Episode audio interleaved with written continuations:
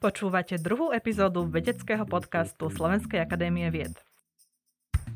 Volám sa Lucia Molnár-Satinská a mojou dnešnou hostkou je literárna vedkynia doktorka Ivana Taranenková. Je riaditeľkou Ústavu slovenskej literatúry Slovenskej akadémie vied.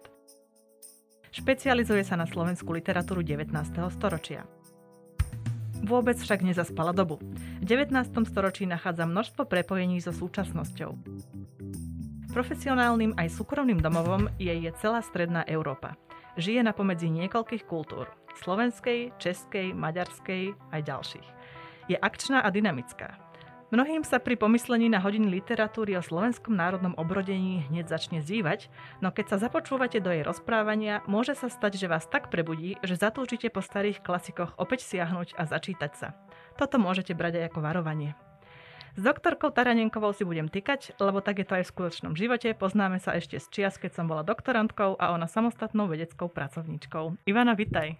Ďakujem pekne. Pre mňa ty si takým typickým príkladom stredoeurópanky. Vaša rodina je akoby nadnárodná a miešajú sa v nej rôzne identity. Môžeš nám o tom trochu porozprávať? Tak uh, skutočne ja som Slovenka voľbou, uh, pretože moja mama je pôvodom Maďarka, uh, ktorá ale vlastne po 45. ako keby e, žila na Československu. Otec je Ukrajinec, ktorý ale vlastne sa hlási k Rusku a je teda ako uprednostnil teda ruskú kultúru. Manžel je Čech a jediná vlastne autentická je dcera Slovenka. Takže ja som vlastne e, do svojich 5 alebo 6 rokov po slovensky vôbec nevedela. Hovorila som maďarsky a rusky a potom až nástupom do školy som e, vlastne začala hovoriť po slovensky. A kedy si si zvolila to, že si Slovenka?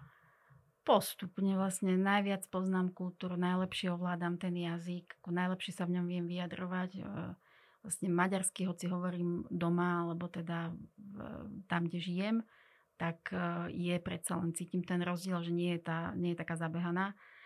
A um, potom už postupne, keď človek vlastne sa už rozhodne robiť aj profesionálne slovenskú literatúru, tak si vlastne povie, že už vlastne patrí do tej kultúry. Dalo by sa povedať, že, že toto máš trochu spoločné aj s tými predstaviteľmi a predstaviteľkami, ktoré skúmaš, lebo to 19. storočie ešte nebolo také jasne vyhranené podľa mňa tými identitami.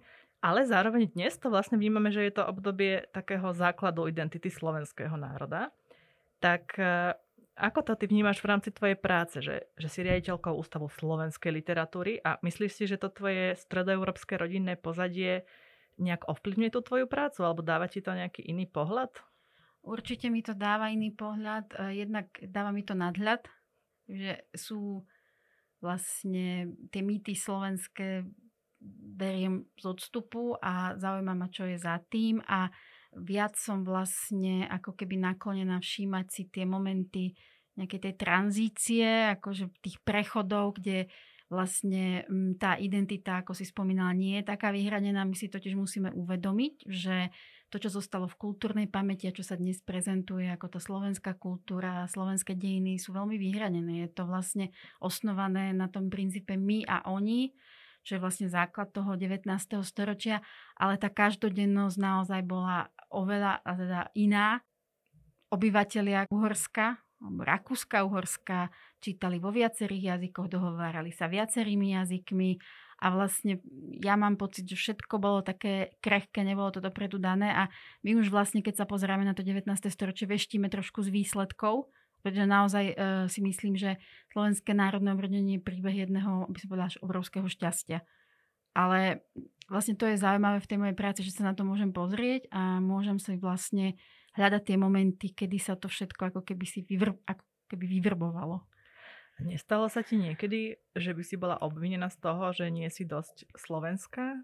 Alebo že to, že je tvoja mama Maďarka, že by si nemala skúmať tú akože slovenskú literatúru? V profesionálnom živote mi to nikto nepovedal. Myslím, keď som nejak verejne vystupovala alebo písala nejaké publicistické články, keď sa mi nejaké milí anonymy ozvali, tak neviem, či vôbec ako tam tá Taranenková zase veľmi nepoukazuje na maďarský pôvod. Ty hovoríš takým zanietením o tom 19. storočí. Existuje pre teba nejaké konkrétne dielo, ktoré by si považovala za také nadčasové alebo také, že aktuálne v súčasnosti?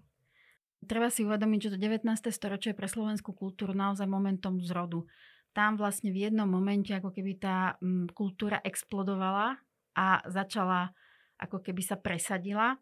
Keď si človek číta tie pramene a svedectva súčasníkov, ale aj tú poéziu, tak e, hlavne poéziu romantickú, tak si musí uvedomiť, že je to práve v literatúre, kde sa tá kultúra začala vytvárať a expandovať.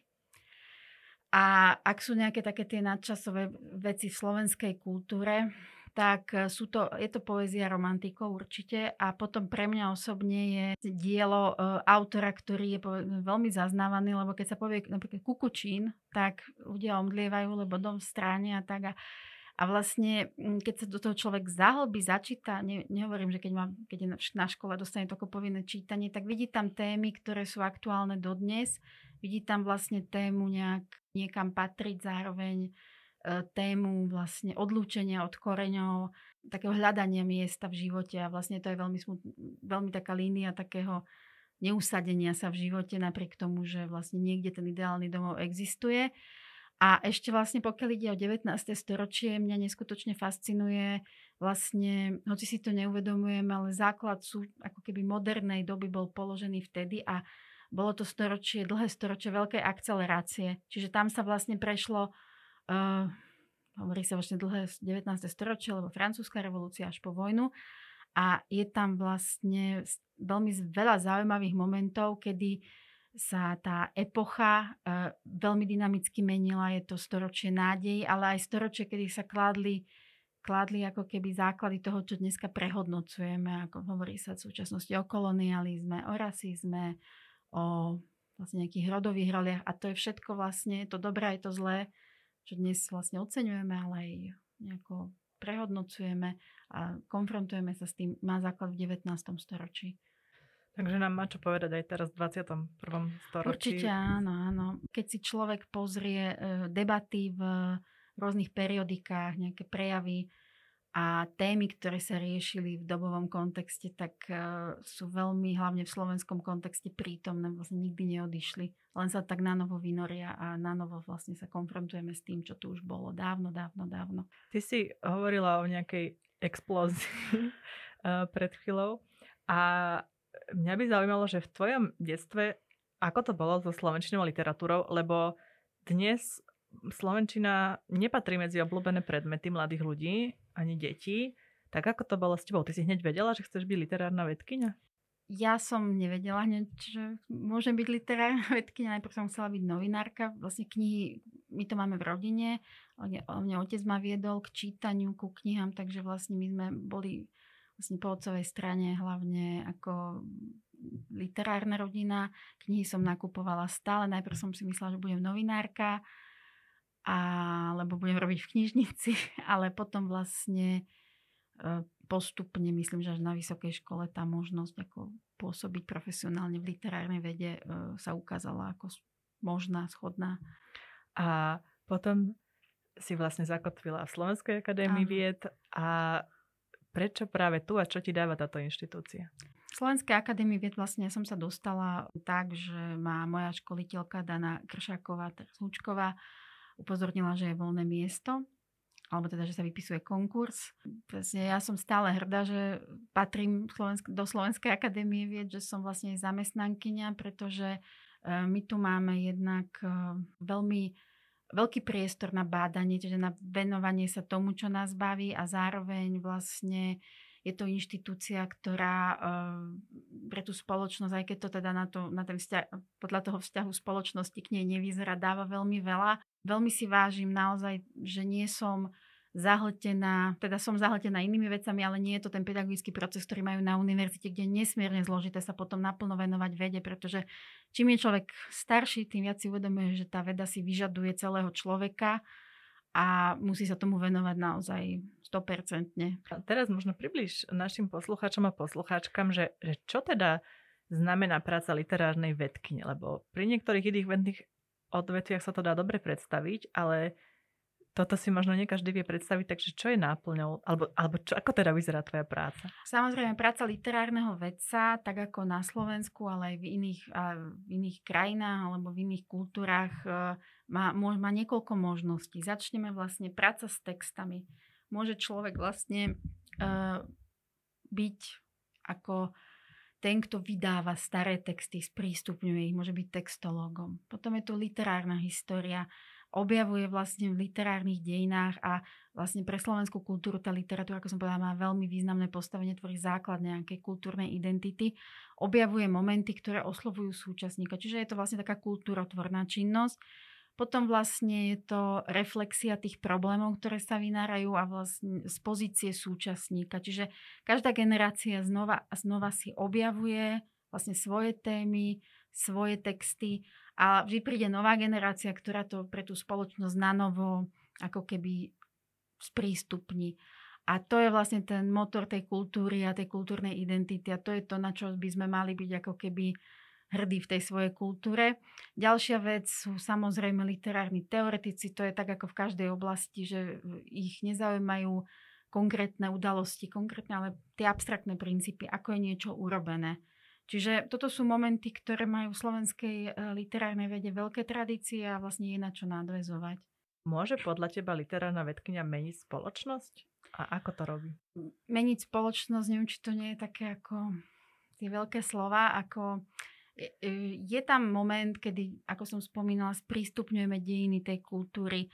E, nie je to nejaká rukolapná, nejaký rukolapný benefit, samozrejme, nikto z toho nezbohatne, nikto z toho nejaký profit nebude mať. Samozrejme, môžeme pragmaticky spolupracovať s vydavateľstvami, konzultovať a tak so školami, čo aj robíme. Je to vlastne vec, ktorá sa týka sféry kultúry a tam ten benefit nie je prvoplánový, ale objavuje sa neskôr v druhom pláne, ale o to je hodnotný, alebo je hodnotný rovnako.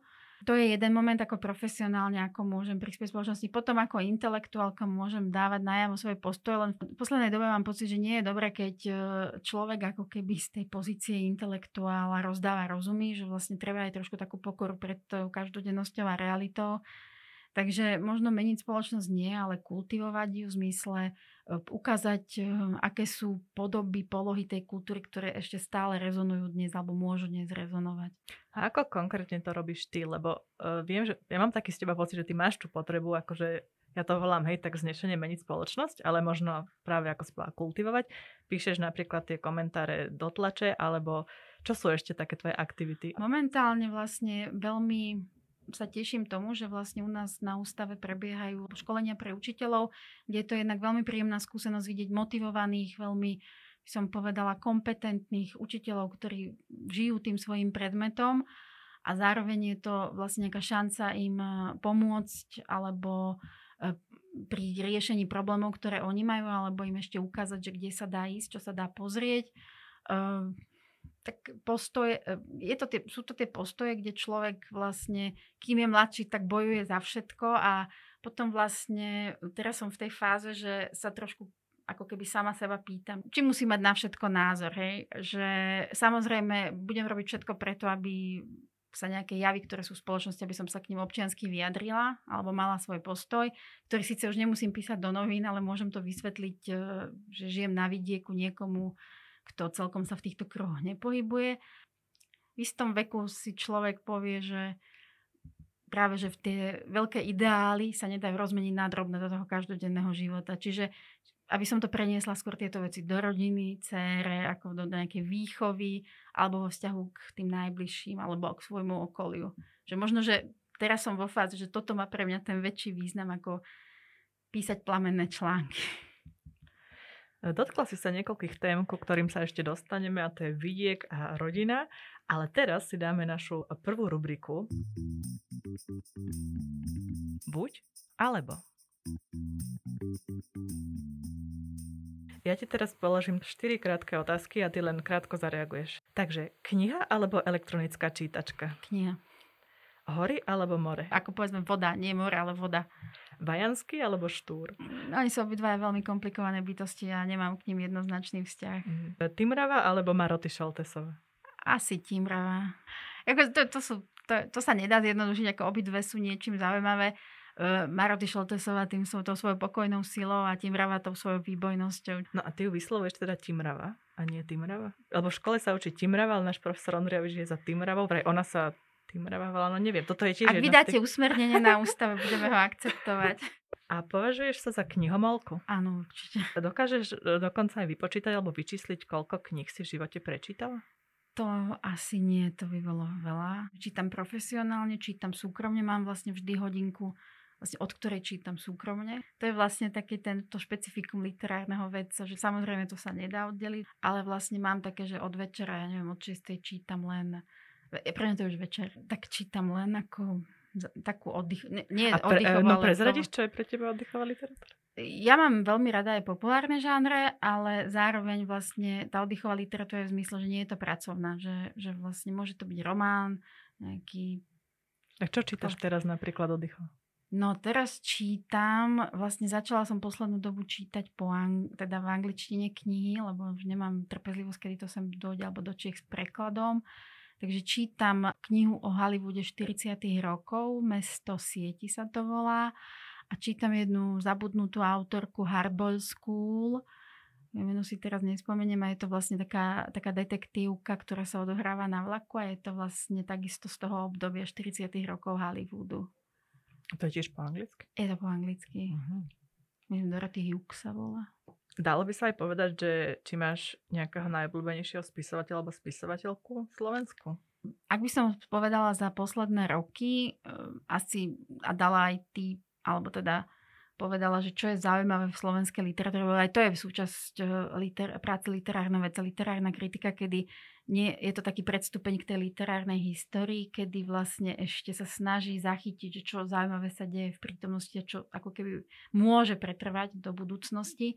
Tak pre mňa je veľmi silným románom eh, kniha Jana Roznera Sedem dní do pohrebu, a veľmi zaujímavé knihy, alebo veľmi zaujímavá autorka je Ivana Dobrakovová, také ako keby pre mňa najsilnejšie mená a takisto tak uvažujem za taký najsilnejší čitateľský zážitok eh, posledných desiatich rokov zo slovenskej literatúry. Je to Peter Mačovský Mykať kostlivcami. Ja som čakala, že povieš Vajanského, lebo o ňom si napísala knihu. Áno, ale to neznamená, že je to láska. No to som sa práve chcela opýtať, že že či k nemu máš nejaký akože osobný vzťah? Vajanský je veľmi svojrázná osobnosť a vlastne ten môj vzťah je asi veľmi taký polemický. Zaujíma ma ako fenomén rozčuluje ma ako autor, rozčuluje ma ako ideológ, rozčuluje ma... Ale vlastne mnohé veci, ktoré má, sú ako keby v tej kultúre stále prítomné a vlastne to bol taký ten moment iniciačný, kedy som si teda povedala, že áno, môžem ma rozčulovať, môžem s ním nesúhlasiť, ale mojou úlohou ako literárne vedky je objektívne sa na neho pozrieť. A to sa vlastne stalo predtým, že povedzme, keď mladý Matuška v mladom veku napísal polemický pamflet e, Vajanský, Vajanský prozaik, tak o niekoľko rokov, niekoľko desiatok neskôr mu teda priznal, čo jeho je. Je to autor zaujímavý ako historická postava, ako súčasť kultúrnych dejín, ale že by som, či, ako ten pôžitok môj čitateľský sa nedostával, lebo ja som vlastne typovo tam, ak môžem hovoriť o pôžitku a vlastne radosti ščítania, objavovania, tak to je ten Martin Kukučín. E, tak ale potom, prečo si písala takú rozsiahlu knihu o Vajanskom? Si myslím, že je to aj napriek tomu môjmu osobnému vzťahu a vlastne je to zaujímavá postava, ktorú treba rozpracovať a paradoxne človek si v tomto, bez toho ako naozaj človek si uvedomí, keď je to ako profesia literárneho vedca, isté veci musia ísť bokom a treba sa na to pozrieť a ten Bajanský proste musí byť prítomný v tej kultúre, nedá sa vyškrtnúť, ale mal by sa aj zhodnotiť. Čiže u teba to rozčulenie bolo takou dobrou hybnou silou toho Áno, výskumu. tak. No a ty si v tom, tej našej rubrike tak rýchlo povedala, že skôr kniha ako čítačka, ale aký máš všeobecne názor na tieto nové ako by spôsoby čítania na audioknihy alebo tie čítačky? S audioknihami mám problém, ja, ja radšej čítam ako počúvam Takže ja som teda v tomto kniha a asi nie som tá gen- generácia, ktorá by nejak naskočila na tie čítačky, ale možno to aj nebude generačne, lebo aj dcera nejak čítačky používa, sa to používa čítačku, ale nevyhnutne, ale pri tých knihách sú také chladné, ako nie, ako stráca sa ten istý rozmer, ako človek chytí tú knihu. Ako v tomto si myslím, že knihomolí sú fetišisti, že oni potrebujú kúpiť tú knihu, objednať si, chytiť ju, prelistovať si ju, pozrieť sa na koniec.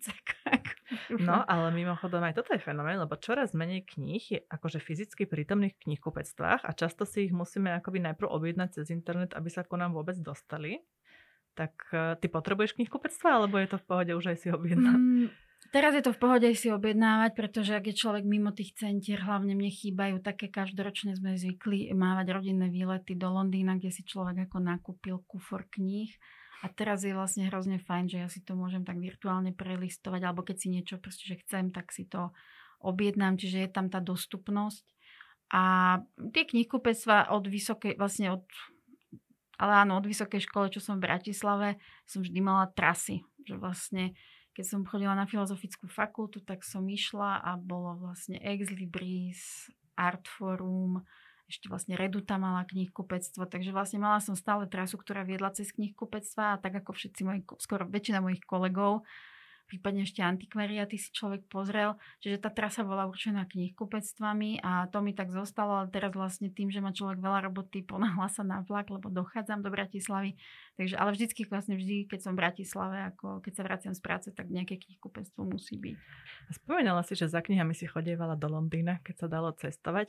Máš nejaký špeciálny takýto cestovateľský zážitok s prácou alebo s knihami? Že na aké najzaujímavejšie miesto si sa dostala vďaka svojej práci alebo vďaka knihám? Sú to vlastne také dva momenty. Jeden je ten ako osobný, druhý profesionálny. Začnem profesionálnym. Pre v roku 2018 som sa dostala na konferenciu o národných hnutiach do Amsterdamu. Bola to naozaj veľká konferencia, ktorú organizovala Amsterdamská univerzita. A bolo fascinujúce, lebo tým, že vlastne človek robí slovenskú literatúru, tak sa sústreduje skôr na tie krajiny V4, či už Maďarsko alebo Česko, niektorí kolegovia do Polska. A prvýkrát som sa teda konfrontovala s tou západnou literárnou vedou. A fascinujúce bolo jednak, že to, čo robíme my ako slovenský literárny vec je v plnej miere kompatibilný, že vieme niečo ponúknuť, že vieme zaujať, že som mala ako celkom dobré ohlasy na prednášku a zároveň vlastne, že tie problémy, ktoré riešime sú podobné Akurát vlastne ten spôsob výkonu tej literárnej vedy je u nás viac uh, spätý s tradíciou, kým tam vlastne tie formy literárnej alebo vykonávania povolania sú inde, ale vlastne nie je, nie je dôvod cítiť sa menej cenný alebo nejaký e, zápecnícky alebo tak, pretože vieme tie naše vedomosti naozaj obstoja aj v konkurencii. Akurát musíme nájsť marketingové spôsoby, ako ich lepšie prezentovať. A vlastne čo sa týka osobného, tak e, spomínala som Londýn. Londýn je pre mňa, alebo pre našu rodinu vlastne vždy máme také ako keby tie svoje miesta a to sú práve tieto knihkupectva, tie sú úžasné a hlavne... Ktoré sú to konkrétne? Waterstone Forest vlastne majú Aha. obrovskú, hlavne Waterstone na Piccadilly má obrovskú sekciu, ako v centre mesta, obrovská sekcia literárnej vedy. Čiže vlastne ja raz do roka som tam prišla a neviem, pol hodinu som klačala a listovala e, pri, pri tých knižkách, pozerala si vlastne, že čo asi by som si mohla teraz kúpiť, čo si kúpim a tak ďalej. Čiže vlastne vždy ma to nejak aj inšpirovalo profesionálne. E, takisto Foils je veľmi ako na Charing Street. A potom sú také tie malé antikvariáty, kde knižku dostanete ako s veľmi dobrú cenu, lebo naozaj tieto odborné knihy na západe, e, to, tie ceny sa naozaj sú niekoľkonásobne vyššie ako u nás. Čiže potom ešte tá radosť, keď v tých malých zastrčených antikvariátoch nájdete knihu, ktorú ste strašne chceli a ani ste o tom nevedeli. Čiže vlastne je to taká meka pre e, knihomolov, tá, tá, ten Londýn. Vlastne pre mňa to bol aj popri tých galériách a tak ďalej súčasť toho kultúrneho zážitku z mesta. A máš takéto zážitky aj s knižnicami? Tam vlastne, keď, sme, keď hovorím o Londýne, tam British Library, ktorá okrem toho, že poskytuje tie knihovnícke služby, má úžasné výstavy. A tam boli vlastne práve viazané, uh, liter, teda výstavy viazané k literatúre alebo aj uh, popkultúre. Jedna bola vlastne taká venovaná uh, komiksu, a potom druhá bola tam fascinovala aj z profesion, teda z toho 19. storočia, bola to vlastne zameraná na gotickú literatúru, čo je veľmi fascinujúca oblasť. A, a vlastne bola tam výstava od počiatkov gotiky až po jej prejavy v súčasnosti a sú to veľmi také veľmi sofistikované, veľmi rafinované, veľmi podrobné výstavy a podobné vlastne sú v Historickom múzeu v Berlíne. Veľmi podrobné, veľmi fundované výstavy, povedzme, prednedávnom bola o kolonializme nemeckom. Takže to je pre mňa vždy leto, že vlastne človek vyjde z tej a alebo ide do galerie a samozrejme si hneď ako profesionálne pozrie obrazy z 19.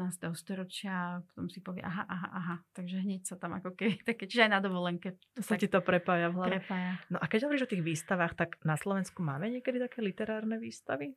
Tak je Slovenské národné múzeum, ktoré vlastne oslovilo svojho času aj náš ústav pri e, spolupráci na Librete. Nejak to uviazlo pre rôzne, myslím, personálne výmeny tam sú nejaké stále expozície v tých domoch, ale myslím si, že tak vo veľkom s takou hrdosťou na tú kultúru a zároveň s tendenciou pritiahnuť tie, tie poviem, masy, ne, masy nie, ale tých, to publikum, nevidela som tu. Samozrejme nehovorím, že nie sú zaujímavé výstavy, keď sú vlastne určite áno, ale vlastne to prepojenie s tou literatúrou, ale nie tak by som povedala, tak petrifikovanie, tak ano, nie, nie je. To nie chápem, že my tu máme rôzne tie pamätné izby alebo nejaké takéto literárne pamiatky máme, ale že na teba by sme potrebovali také veľké výstavy, ktoré by povedzme vysvetľovali nejaké osobnosti alebo obdobia slovenskej literatúry? My musíme hlavne prekonať takúto, takúto to modlo služobníctvo vo vzťahu aj k 19. storočiu a slovenskej kultúre a urobiť ju živou aj pre mladé generácie. A ak, ak, ak niekoho postaviť ako tie pomníky a budete na ňo zbožne pozerať, tak umla, ako nevyvolá to ten, ako povedať, že musíte si toto vážiť, ale ak ich ukážem ako plnokrvné osobnosti, plnokrvné bytosti, ktoré žili ako tými istými problémami, už keď len stačí, keby sme povedali, v ktorých kaviarniach pili štúrovci kávu a tak ďalej, že všetko to tí literárni veci a historici vedia. Nie je to nejaké bulvarizovanie tej kultúry, ale je to vlastne pri, priblíženie dnešku a to je vlastne taká cesta. A, a pokiaľ to budeme robiť e, ako keby tie svetostánky, tak e, tá kultúra, všetci budeme síce hovoriť, že si ju veľmi vážime, ale ten vzťah tam nebude. A to je vlastne v porovnaní povedzme s tou britskou alebo s národnými liter- e, kultúrami, ktoré sú schopné vlastne rozbiť tie mýty, pozrieť sa na tých ľudí ako plnokrvné bytosti a zbytočne ich ako uh, neasketizovať, ako ne, nerobiť z nich svety, ale ako normálne ich ukázať. Toto takto žili, toto robili, tieto chyby mali, toto boli ich omily, ale napriek to, toto sú veci, ktoré vykonali a pre ktoré si ich vážime. Ešte v súčasnosti je taký fenomén, čo je že kedysi, povedzme v 19. storočí, bola nejaká literárna kritika, ktorá sa uskutočňovala na e, stránkach novín alebo časopisov a dnes máme e, knižné blogy, blogerky, blogerov, alebo dokonca aj takých knižných influencerov. Neviem, či ty ako keby sleduješ Instagram a takéto veci, že niektorí majú profily špeciálne zamerané na, na knižné typy odporúčania. Tak, čo si ty myslíš o týchto a, fenomenoch? Tak súčasne? tento segment e, u nás zachytáva dcera. Ja už nejak sa cítim na to stará. Neviem, čo mám, ako každá generácia si nachádza cestu ku knihám uh, sama. Trošku mi vadí taká tá uniformovanosť, ktorá je dôsledkom toho, že vlastne keď sa povie, že sa bude čítať autor XY, tak všetci postupne naklusajú, ale aký výborný ten Y, ako keby ľudia si prestali objavovať sami pre seba, pretože akože už poviem naozaj ako tá baby boomerka, že ja keď som chodila do knižnice, že som vždy bola zapísaná v nejakej knižnice, vždy som sa nejak e, prepašovala do oddelenia dospelej literatúry, tak vlastne ja som si sama objavila autorov, knihy a nepotrebovala som influencerov. Potom samozrejme tých influencerov sme mali nie cez digitálne platformy, ale cez kaviarenské rozhovory, keď kolega, kamarát alebo kamarátka odporúčil nejakú knihu. Čiže toto sa ako keby vytracalo, že my sme boli schopní, my sme, my sme boli, alebo teda mám radšej, keď sme schopní ako keby hodiny sa rozprávať a hádať v kaviarni alebo s kamarátmi o knihách, ako keď niekto vám z Instagramuje alebo zbloguje nejakú knižku. Druhá vec je, to je tá vec, že či musíme mať vždy na všetko názor a musíme ho povedať Bavíme sa teda o čítaní, ale máš ti aj, zostáva ti čas aj na nejaké iné záľuby? Spomínala si už ináč, že žiješ na vidieku, tak máš aj nejaké také vidiecké záľuby? Ja, ja ako, teda okrem toho, že musím variť, aj rada varím, ako kúpujem, teda ďalší akože segment na trhu, ktorý kúpujem, sú kuchárske knihy. Ako, nejak ma to upokojuje, teraz vlastne som zistila, že práca s kysnutým cestom je pre mňa forma relaxu Takže... Teraz Takže si nabehla na kvások? To bol manžel, manžel vypestoval kvások, teraz ho nedávno pochoval, lebo už sme nestíhali, ale každý druhý eh, deň piekol chleba. Ja som sa naučila piec briošky a, a tým sme vlastne trávili karanténu, že sme každý druhý deň piekli chleba. A ja som tak za raz za 3-4 dní upiekla briošky. A vlastne to varenie je také, ako taká fyzická práca, ktorá, teda práca v domácnosti, ktorá ma veľmi baví, lebo no, samozrejme, keď nemusím, hej, keď ďalej vlastne ten vidiek, no nie sme veľkí záhradkári, nie som na, ale podarilo sa nám vypísať obrovské paradajky, ktoré rastú sami, sú väčšie jak my. No a z tých, čo pripravuješ najradšej? Šalát uh, podľa uh, receptu mojej bábušky z Ukrajiny, čiže vlastne s cibulou, so slnečnicovým olejom a kvasenými uhorkami ako si spomínala, že ten môj pôvod, tak ja mám vlastne, viem urobiť z maďarskej kuchyne tie vychytávky z ruskej, alebo teda tej e, kuchyne a, mm, a potom tie také klasické československé jedlá, takže...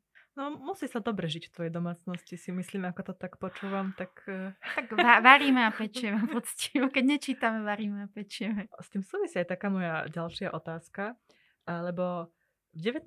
storočí sa veľmi často riešil konflikt lásky k vlasti a lásky k žene, alebo takto sme sa to aspoň často učili na hodinách literatúry. Dnes sa často hovorí o tom konflikte práce a rodiny. U žien to môžeme nazvať aj konfliktom povolania k práci a povolania k materstvu.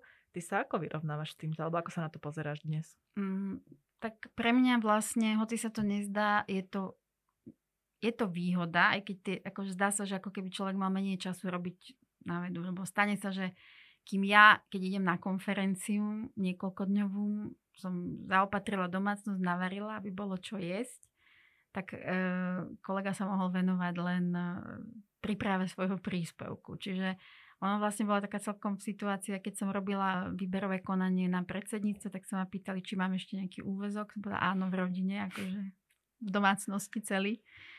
A zároveň, to, že má človek multitasking, ktorý samozrejme tým, že keď deti vyrastú alebo keď je dieťa staršie, tak už poľavuje, ale predsa len je, tak si lepšie vie zmanéžovať čas. Čiže ja som si začala ten svoj čas manažovať úplne naplno na materské, keď som vedela, že toto je čas na robotu, toto je čas na, na iné a takisto vlastne ráno vstane musím mať plán, že čo budem robiť a to veľmi pomáha hlavne pri našom povolaní, keď je človek vlastne mm, pracuje sám, pracuje vlastne sám si musí zadeliť ten čas a naplánovať robotu.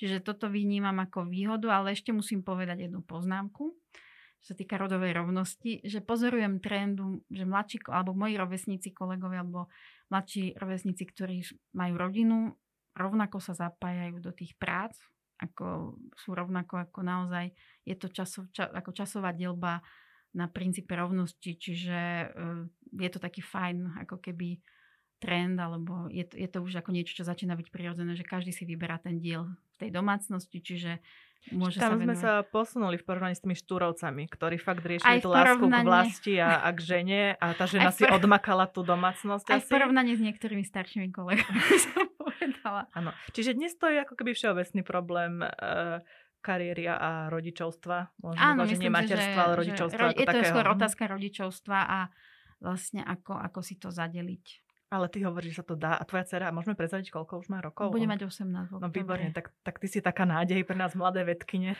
No, ak by si si mohla vybrať jedno iné vedné odvetvie, ktorému by si sa venovala, ktoré by to bolo? No si sa ďaleko nedostanem, som to filmová veda. história, filmová história. Prečo? Viete, že ako mám rada, okrem toho, že mám rada knihy, mám rada filmy a nie je to vlastne len to, čo je súčasná produkcia, ale vlastne vždy ma fascinovali tie staré filmy, ako detsko vlastne človek pozeral grotesky Chaplina, ale je to také znova sprístupnenie dôb, ktoré už nemáme celkom vlastne sa o nich čítame, ale takto je to aj vizuálne a čo ja viem, filmy z 30 40 a už aj 50 rokov sú vlastne niečím zaujímavé a tiež ukazujú ako tie posuny, premeny kultúry, spoločnosti.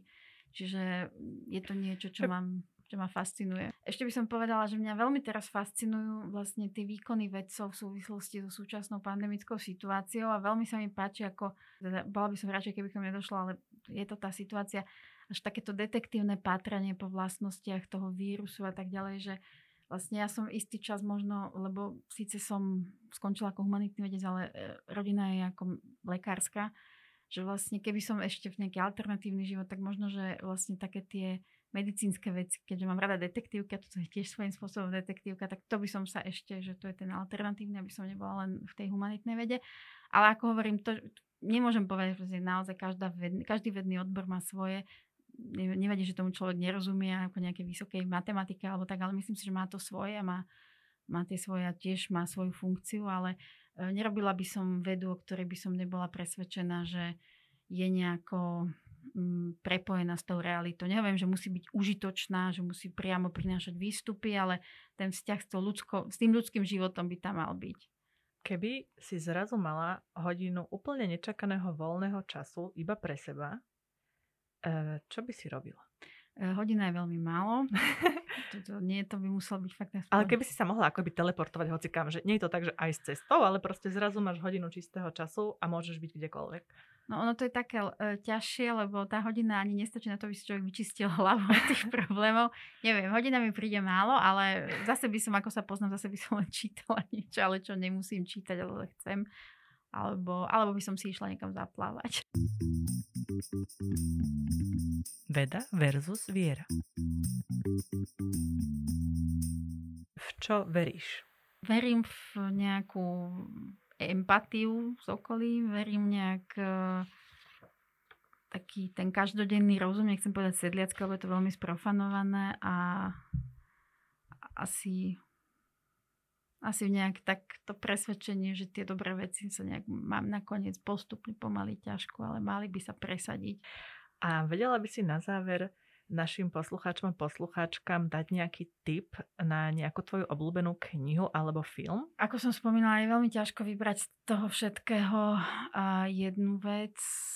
Pokiaľ ide o film, tak z posledného, vlastne je veľmi ťažká situácia teraz pre milovníkov kina, ale vlastne posledný film, ktorý som videla pred eh, pandémiou, bol Jojo, uh, Zajačik Jojo, čo je veľmi milý film od uh, môjho obľúbeného novozelandského herca a režisera Taiki Waikikiho, asi to tak nejak ktorý bol vlastne členom komického dua Flying of Concords a je to veľmi taký fajn humor a je to vlastne aplikované. To, točilo sa to v Českej republike, čiže je to vlastne ako keby niečo, čo sa týka aj našich dejín.